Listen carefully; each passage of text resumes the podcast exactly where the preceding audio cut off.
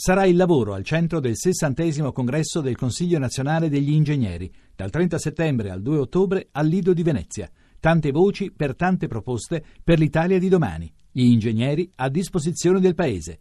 Tuttoingegnere.it Voci del mattino. E adesso andiamo a New York eh, dall'inviato del giornale radio Gavino Moretti. Buongiorno. Buongiorno Paolo, un saluto agli ascoltatori. Oggi è il eh, giorno dell'intervento all'Assemblea generale eh, delle Nazioni Unite del nostro Presidente del Consiglio, Matteo Renzi. Ieri eh, c'è stato peraltro un incontro eh, importante e eh, relativo intervento appunto da parte di Renzi. Si parlava di peacekeeping, un eh, settore nel quale l'Italia ha sempre offerto un contributo importante. Sì, diciamo che è una due giorni dedicata alle aree di crisi del mondo, all'emergenza sicurezza, perché eh, ieri parlando di peacekeeping Renzi ma anche Obama in un dibattito moderato dal segretario generale dell'ONU Ban Ki-moon hanno parlato della necessità di fare di più, un impegno che coinvolge tutta la comunità internazionale, è stato detto, per essere più presenti come Nazioni Unite nelle zone dove si soffre per conflitti in corso oppure per calamità naturali.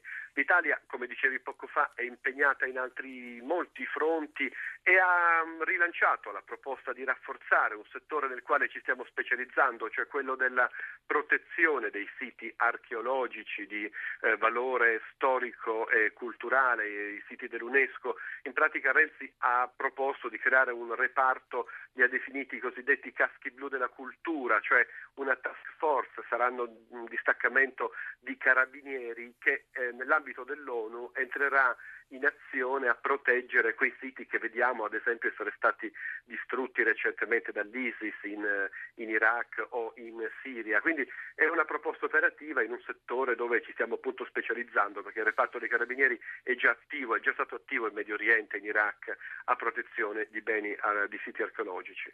Eh, oggi c'è invece il dibattito sul terrorismo, cioè eh, cosa fare in maniera operativa perché le intelligence collaborino di più, peraltro sono ore in cui si cerca di capire la dinamica dell'attentato a, eh, che ha colpito purtroppo mortalmente il cooperante italiano in Bangladesh, sono, c'è una necessità di rafforzare le intelligence della comunità internazionale, dei paesi che si riconoscono nei, nel messaggio delle Nazioni Unite e se ne parlerà oggi in questo dibattito presieduto da Obama.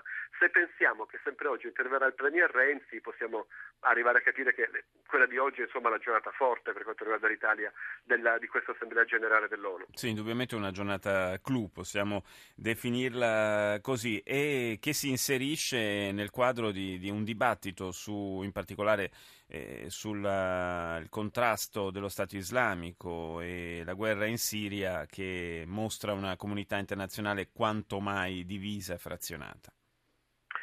Sì, ecco, qui si respirano le divisioni ma si percepisce anche la volontà di arrivare a un'intesa pratica. Dobbiamo considerare che l'Assemblea generale dell'ONU è una vetrina mondiale in cui una volta all'anno tutti i leader parlano di fronte appunto alle televisioni eh, di tutto il mondo, alle radio che rilanciano eh, i messaggi che per una volta un leader, un esponente di una nazione può fare davanti a tutti.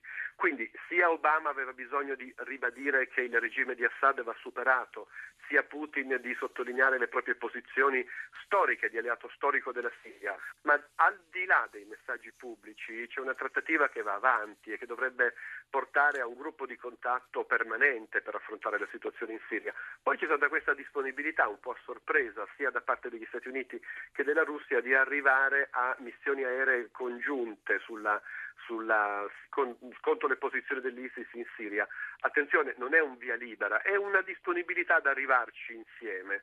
Eh, Putin ha sottolineato noi potremmo arrivare a um, a un'azione militare congiunta se ci sarà un via libera delle Nazioni Unite. Questo perché c'è una critica diffusa da, da molti paesi verso invece l'iniziativa unilaterale della Francia che ha iniziato a bombardare le postazioni ISIS e che però oggi, uh, ha parlato proprio Hollande, il presidente francese, ha definito queste azioni un'azione difensiva dopo gli attentati subiti dalla Francia negli ultimi mesi. Sì, eh, stesso... eh, L'Italia invece ha, ha ribadito la propria linea di non partecipare ai bombardamenti. Infatti, lo stesso Renzi insomma, è stato abbastanza critico su, su questa decisione.